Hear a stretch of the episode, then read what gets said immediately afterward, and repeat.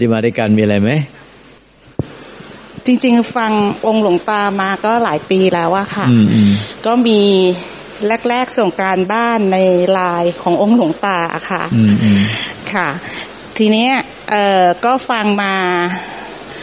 เกือบเกือบๆทุกวันในไฟล์อะนะคะ แต่ว่าก็ยังรู้สึกว่าตัวเองอะยังหลง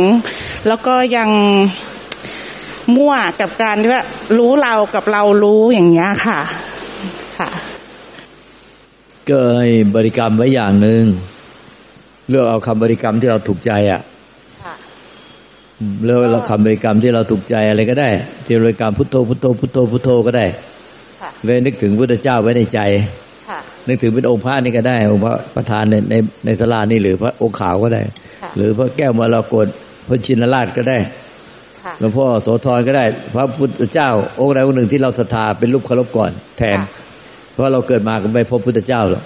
ค่ะแต่เราก็เอารูปองค์ใดองค์หนึ่งอะมาไว้ในเอาไว้ที่ใจ แต่ใจอะมันไม่มีตัวจิตตัวใจหรอกไม่มีที่อยู่ที่ตั้งไม่ใช่หัวใจเนื้อค่ะเราไว้ในความรู้สึกอะแล้วแต่ว่าเราจะเอาไว้ในความรู้สึกว่า ยังมีพุทธเจ้าที่อยู่ในใจอยู่แล้ว เราก็พุทโธพุทโธพุทโธอยู่ตรงที่พุทธเจ้านั่นแหละ แล้วก็ เดี๋ยวเราก็จะสังเกตเห็นว่าไอ้ความรู้สึกนึกคิดอารมณ์ ไม่ว่าจะเป็นไอ้ ความรู้สึกนึกคิดอารมณ์นั้นจะเป็นกุศลอกุศลหรือเป็นกลางๆ มันก็เกิดที่ใจดับที่ใจนั่นแหละเออพระพุทธเจ้าว้ที่ใจมันก็ไว้ที่เดียวกับที่ว่ากิเลสตัณหาก็เกิดที่ใจดับที่ใจ ความรู้สึกนึกคิดอารมณ์ธรรมดาก็เกิดที่ใจดับที่ใจ อาการทุกชนิดอะจิตสังขารที่เกิดขึ้นเนี่ยก็เกิดที่ใจดับที่ใจ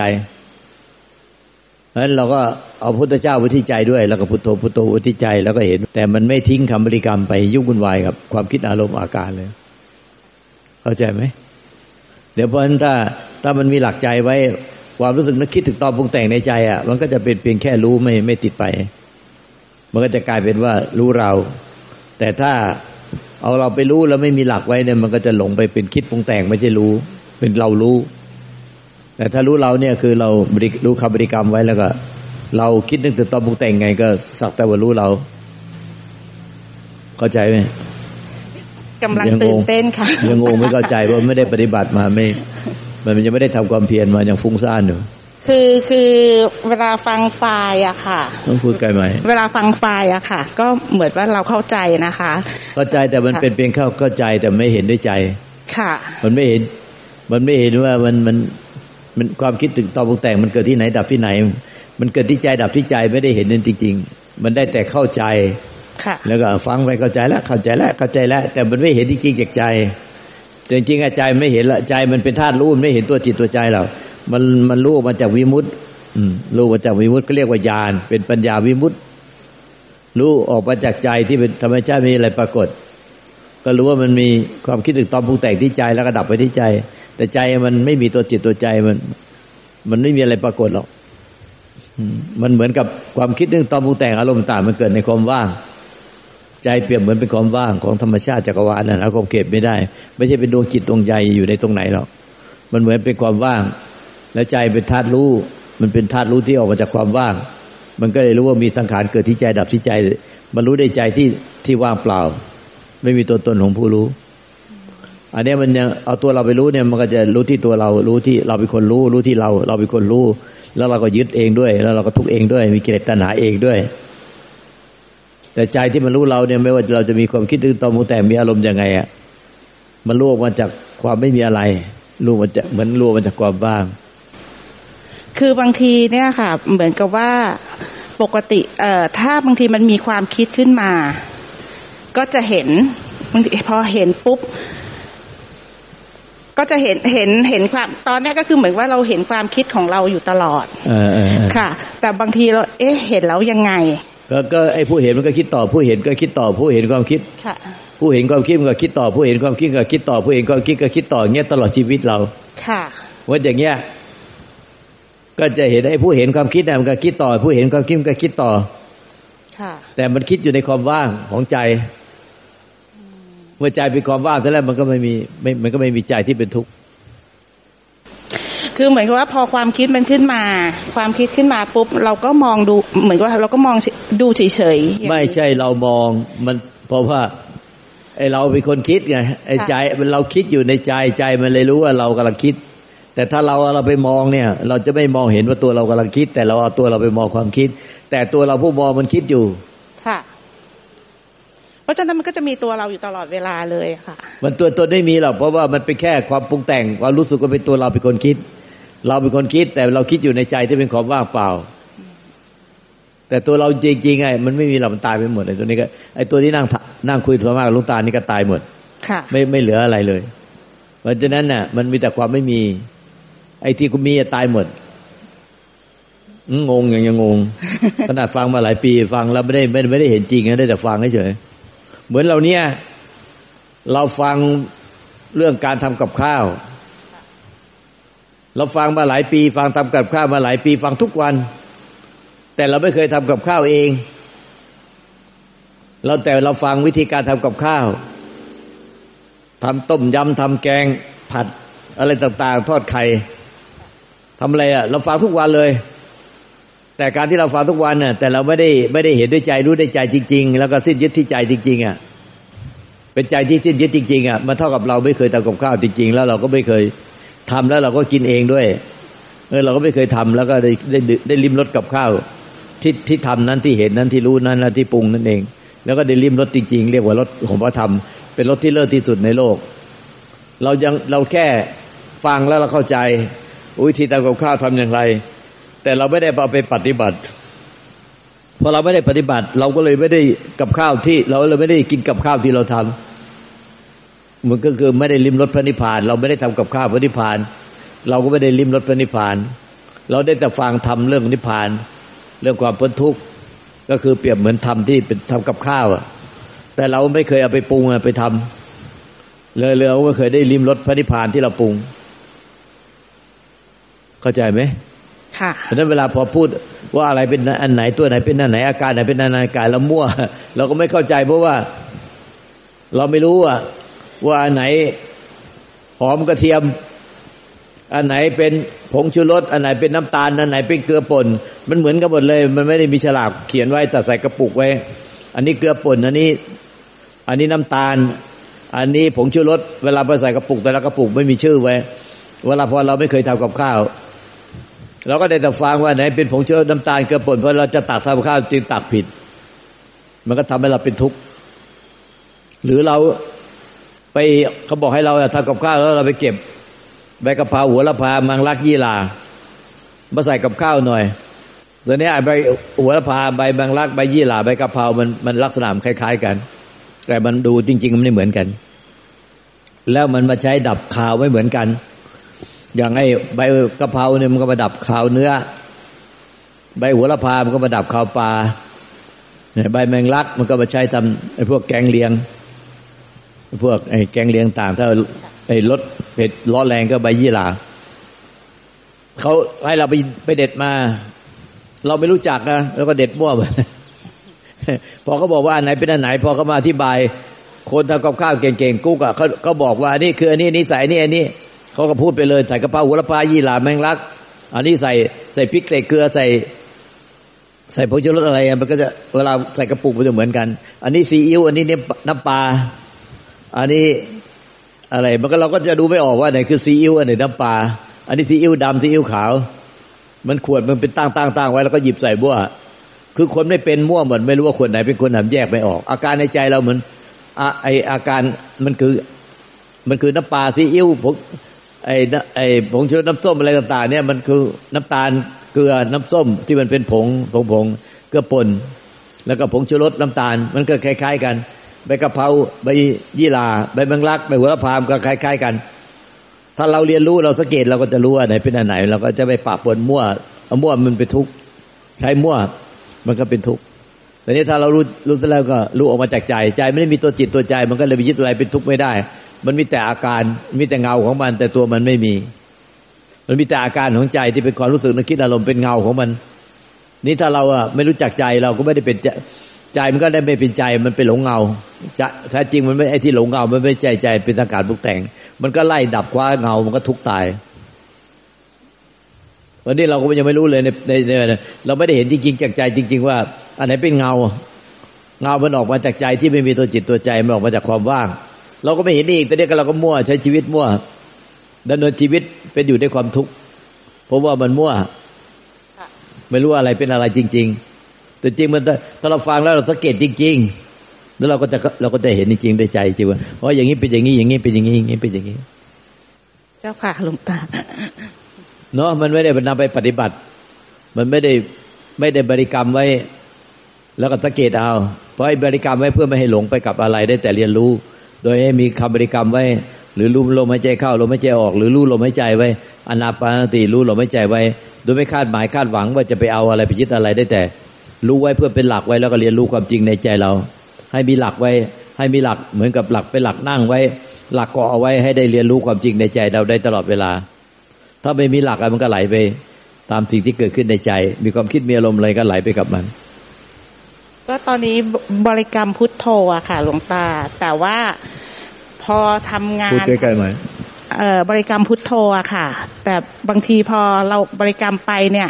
พอทำงานทำอะไรปุ๊บ เราก็จะลืมพุทโธ พอนึกได้ก็จะจะบริกรรมพุทโธพุทโธไปอย่างเงี้ยค่ะ เอออย่างนั้นปฏิบัติเป็นนานกี่ปีกี่ชาติได้ไปยังไง ค่ะทำทิ้งๆกว้างๆถ้าอย่างนั้นเหมือนคนเรียนขับรถกี่ครั้งก็ไปขับรถขับรถครั้งสองครั้งแล้วก็เลิกเอาขับไม่เป็นแล้วกลับไปเรียนใหม่ เรียนอีกแล้วมาขับรถสองครั้งครั้งสองครั้งเลิก ก็ขับรถไม่เป็นสักทีแล้วกลับไปเรียนใหม่ อย่างเงี้ยเสียเวลาเปล่า แต่บอกอย่างเงี้ยทำซะเลยดีกว่า มันเสียเวลาเปล่า เวลาจะเรียนก็ต้องเรียนนะเรียนแล้วเรียนเอาเพื่อไปขับรถให้มันเป็น เรียนธรรมะคือเอาไปใช้กับชีวิตจริงให้มันเป็น เจ้าค่ะ อืม มันขาดการเรียนรู้กับการศึกษาทำความเข้าใจแล้วกับ รู้จริงเห็นจริงเป็นจริงอะปฏิบัติได้จริงมัน ก็ฟังไปอะทำบ้างไม่ทำบ้างทำบ้างไม่ทำบ้าง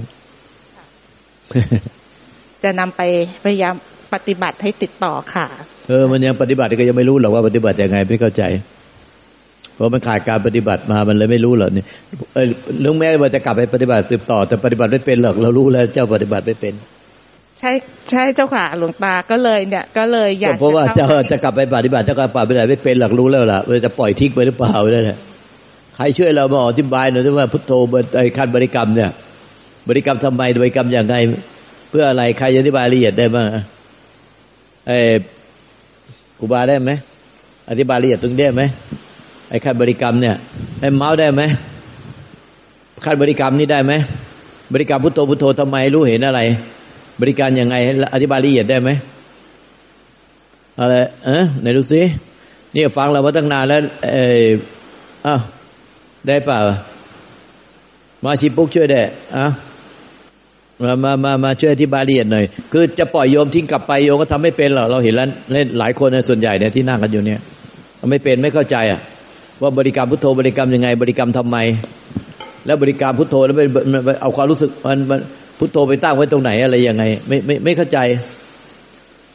เมื่อไม่กาใจทำไปโดยไม่เข้าใจ มันก็เหมือน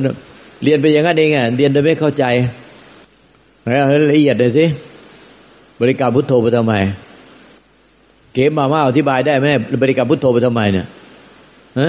ฟังมานานมากแล้วอธิบายได้ไหม ได้พอได้เอามามามีคนมันลองดูสิเราดูฝีมือสิพวกนี้มาเรียนตั้งนานแล้วมาดูฝีมือที่โยมก็ได้รู้ว่าแน่จริงไม่แน่จริงยังไงมา ออกมาเราก็จะได้ดูด้วยไหนอธิบายเหตุและผลนี้ ในขั้นบริกรรมนี่มันขั้นสำคัญนะ เอานั่งเนี่ยนั่งบ่อเนี่ยอ่าไหนช่วยกันไหนดูสิเดี๋ยวเอามันละเอียดละเอียดหน่อยโยมกลับไปมันจะได้เอากลับไปทำได้ทำเป็น เหมือนอธิบายทำกับข้าวอะ เราก็สอนขั้นตอนการทำกับข้าวละเอียดเขากลับไปก็ได้ทำกับข้าวกินเองเป็นแบบเดียวกัน สอนเขาบริการพุทโธเขากลับไปแล้วก็ได้ทำเป็นกราบขอโอกาสหลวงตา ครูบาแล้วก็ญาติธรรมและคุณแม่ชีเจ้าค่ะ คือการบริกรรมพุทโธเพื่อให้เป็นเครื่องอยู่ของใจนะคะ เพื่อให้จิตของเราอะ เป็นหนึ่ง ถ้าจิตของเราไม่เป็นหนึ่งเนี่ย เราถ้ามันมันจะมันจะไม่มีสติอะค่ะ คือมันมีทั้งเหมือนหลวงตาให้กรรมฐานนะคะ กรรมฐานทั้งหมดอะคือ หลายอย่างเลยนะคะ ทั้งพุทโธทั้งให้น้อมพระพุทธเจ้าเข้ามาสู่ใจ ทั้งแบบเหมือนแบบ ให้มันมีสติขึ้นมาค่ะ คือเหมือนเหมือนอย่างที่ที่ที่เก๋ปฏิบัติก็คือเหมือนกับว่าถ้าถ้าไม่อยู่จริง ๆ อะ เหมือนสติเราไม่ไม่ไม่ไม่มีจริง ๆอะค่ะ ก็คืออาวุธโธช่วย แล้วก็น้อมพระพุทธเจ้าช่วยอีกเป็นสองนะคะ คือทำให้ให้ให้เรามันจะเกิดความสงบขึ้นนะคะ พอสงบขึ้นมาปุ๊บเนี่ย มันก็จะไปเราก็สามารถพิจารณาความจริงได้ มันก็จะเป็นขั้นตอนไปอะค่ะตัดใดที่ที่จิตของเรายังไม่สงบ ยังไม่มีสติอย่างเงี้ยค่ะ มันไม่สามารถที่จะไปพิจารณาความจริง หรือสัจธรรมความจริงได้อะค่ะทำไมถามเนี่ยไม่ได้อ้าวไม่ไปทำไมไปสักให้เต็มที่สักให้มีรายละเอียดอะไรชัดเจน คือเคยเคยลองใช้ เคยลองปฏิบัติค่ะ เมื่อประมาณสี่ห้าปีที่แล้วเคยเลือดออกในสมอง ตรวจพบปุ๊บก็สามีหนูก็มากราบหลวงตาตอนนั้นเหมือนกัน ก็ตรวจพบปุ๊บก็รู้สึกว่าตกใจ เพราะว่าเลือดออกในสมองอาจจะต้องผ่า ถ้าผ่าก็คืออาจจะแบบกลับมาไม่เหมือนเดิมหรือไม่ได้กลับมาแล้ว แต่ว่าตอนที่นอนอยู่อะแล้วก็เลยคิดได้ว่าเออถ้ามันจะต้องไปเราก็จะต้องไป คือสังขารนี้ก็ไม่ไหวแล้ว ก็เริ่มมีสติแล้วก็ภาวนาพุทโธดูลมหายใจเข้าออกค่ะ ค่อย ๆ เข้าออก แล้วก็ค่อยๆคคิดว่า ก็แค่ร่างกายนี้ก็ก็ต้องสละไปแล้ว มันไม่มันถึงเวลาที่จะต้องไปแล้ว แต่ว่าเราไม่รู้ว่าจะเป็นอะไรต่อไป แต่ว่าก็คือแค่ร่างกายนี้ก็ทิ้งไปส่วนคนที่อยู่ทั้งหมดทั้งลูกทั้งสามีก็เขาก็จะต้องมีชีวิตของเขานี่ก็คือทางของเรา แล้วเราก็ สงบมากขึ้น แล้วก็คือพุทโธตลอดนะคะแบบว่าพุทโธแล้วก็ใจนิ่งๆ แล้วก็ไม่เป็นไรจะเกิดอะไรก็ก็ไม่เป็นไรแล้วก็นึกถึงพระพุทธเจ้าเอาพระมาไว้ที่ที่ตัวอย่างเงี้ยค่ะ ที่หน้าผากที่อก ก็ทำให้สงบมากขึ้น แล้วก็พุทโธตลอด แล้วก็พยายามมีสติ ตลอดเวลาที่อยู่โรงพยาบาลก็ไม่ได้รู้สึกเสียใจหรือเสียดายถ้าเกิดว่าจะต้องไปอะไรอย่างเงี้ยค่ะ มันทำให้อย่างนั้น ใช่ไหมคะค่ะ ใช่ค่ะ ก็คือถ้าเราเรามีพระพุทธเจ้ามีพุทโธอยู่ตลอดเวลา เพราะมันเป็นทุกขณะจิตอะค่ะ แต่ว่าถ้าไม่อยู่กับพุทโธหรือพระพุทธเจ้าเนี่ย เหมือนกับเราก็จะสนจิตออกนอก ก็ไปหมกบุญข้างใน คือมันจะไม่อยู่ไม่อยู่กับปัจจุบันเลยอะค่ะ คือทำจริง ๆ มันก็คืออยู่กับปัจจุบัน ถ้าหลุดจากปัจจุบันไม่ใช่ทำเจ้าค่ะใช่ใช่ค่ะเพราะตอนนั้นที่รู้ปุ๊บก็ตกใจว่าแบบเป็นแล้วก็ วิลูกจะอยู่ยังไง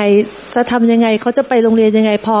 สักพักหนึ่งก็มีสติก็แบบพุทโธพุทโธแบบเดี๋ยวก่อนแล้วก็ค่อยๆระลึกได้ทีละอย่างมาทีละเรื่องทีละเรื่องว่าเออร่างกายไม่ใช่ของเรา มันเราก็แค่ผ่านไป แล้วก็ทุกคนก็มีชีวิตของตัวเอง ก็ค่อยๆปล่อยค่ะ แล้วก็ไม่ได้รู้สึกกังวลหรืออะไรเลยนะคะจริง ๆ ความคิดความปรุงแต่งมันเขาก็เกิดเองดับเองอะค่ะเขาเขาไม่เราไม่สามารถ ที่จะไปบังคับเขาได้หรือจะไปกำหนดเขาได้เลยอะค่ะ ทุกอย่างสังขารทุกอย่างเขาเกิดเองดับเองอะค่ะเขาไม่ไม่สามารถบังคับได้ไม่สามารถที่จะมันเป็นธรรมชาติจริงๆอะค่ะ อย่างที่หลวงตาบอกธรรมชาติเขามีแค่สองสิ่ง คือธรรมชาติสังขารกับวิสังขาร คือสังขารเขาก็ทำงานของเขาอยู่แล้วอะตัววิสังขารนี้เราไม่ต้องไปพูดถึงเขาเลยอะค่ะ เขาไม่สามารถที่แสดงอะไรได้เลย ถ้ามันแสดงออกมาได้ กิริยาหรือเออะอุอีอะไรกับเขาได้เนี่ย คือมันเป็นสังขารทั้งหมดอะค่ะเพราะธรรมชาติแท้จริง ๆ เขาไม่สามารถที่แสดงได้เลยถ้ามีอะไรเสริมไหมสองท่านเอ่อกราบขอโอกาสเจ้าค่ะหลวงตากับขอโอกาสครูบานะคะ แล้วก็ขอโอกาสแม่ชีและญาติธรรมทุกท่านค่ะหลวงตาเจ้าค่ะเอาจากประสบการณ์ตัวเองที่ ก็ไม่ได้เชิงว่าคือมันก็เป็นการบริกรรมไปในตัวโดยอัตโนมัติอะค่ะแต่ว่าสำหรับตัวแม่ชีเองอะแม่ชีอาจจะไม่ได้ทำเป็นพุทโธ แต่คิดว่ามันคงเหมือนกัน เพราะมันเพราะมันเป็นการเหมือนกับอ่าทุกวันก็คือจะสวดมนต์สวดมนต์ทำวัดเช้าทำวัดเย็นนะคะ แล้วบทสวดมนต์ที่เราทำวัดเช้าทำวัดเย็น มันก็จะเป็นบทสวดมนต์ที่ซ้ำๆกันแบบเนี้ยทุกวันทุกวันทุกวันทุกวันนะคะ มันก็จะเป็นลักษณะที่ว่า พอเราสวดแบบนี้ในปัจจุบันน่ะ เรามีสติสมาธิปัญญาอยู่ในปัจจุบันขณะ อย่างเงี้ยไปเรื่อยๆ ใจมันก็จะมีความจดจ่ออยู่กับไอ้คำที่เราสวดมนต์แบบเนี้ย ทุกวันทุกวันทุกวันโดยที่มันซึมเข้าไปในใจโดยไม่ไม่รู้ตัวแบบนั้นนะคะ เราก็ทำแบบเนี้ยเขาเรียกว่าเป็นลักษณะของเป็นความเพียรแบบฝึกอย่างเงี้ยไปเรื่อยๆเรื่อยๆเรื่อยๆ โดยไม่ได้คาดหวังว่า จะสวดมนต์แล้วเดี๋ยวมันจะสงบ หรือสวดมนต์แล้วเดี๋ยวมันจะเกิดผลอะไร ตรงนั้นอะ ไม่ได้นึกถึงไม่ได้คิด รู้แต่ว่าปัจจุบันที่พอถึงเวลาตีห้าหรือหกโมงเย็นอย่างเงี้ยค่ะ เราก็มีหน้าที่อะ คือเราก็ทำไปตามหน้าที่ บางวันก็รู้สึกว่าแบบไม่อยากจะตื่นมาสวดมนต์หรือบางวันรู้สึกว่าอยากจะมาจังเลย แต่ก็คือต่อให้จะมาหรือไม่มา ก็ต้องมา เพราะมันคือหน้าที่แบบนั้นนะคะ พอมันทำด้วยแบบนี้ไปเรื่อยๆเรื่อยๆเรื่อยๆอะค่ะ ไอ้คำสวดมนต์ที่เรามีสสติสมาธิปัญญาในปัจจุบันตอนนั้นอะมันก็ติดอยู่ในจิตโดยอัตโนมัติ มันก็เลยกลายเป็นเหมือนกับทุกปัจจุบันขณะค่ะ เวลาเราทำอะไรไม่ว่าจะยืนเดินนั่งนอนทำงานที่โรงครัวหรือเข้าห้องน้ำอาบน้ำกินข้าวอะค่ะ ไอ้คำบริกรรมหรือบทสวดมนต์ต่างๆ เหล่านี้มันขึ้นมาเองโดยอัตโนมัติ จากตอนแรกอะเราอาจจะต้องฝึก ให้ตัวจิตอะมันมีที่เกาะที่ยึด เพื่อให้มันตั้งมั่นอยู่กับในปัจจุบัน พอมันมีหลักตรงนี้แล้วอะค่ะ มันจะเรียนรู้ความจริงในปัจจุบันตอนนั้นไปเลยว่า มันจะมีความคิดปรุงแต่งอะค่ะ ผุดขึ้นมาในช่วงเวลาที่เราสวดมนต์อย่างตอนทุกวันตอนเช้าตีสี่อย่างเงี้ยค่ะ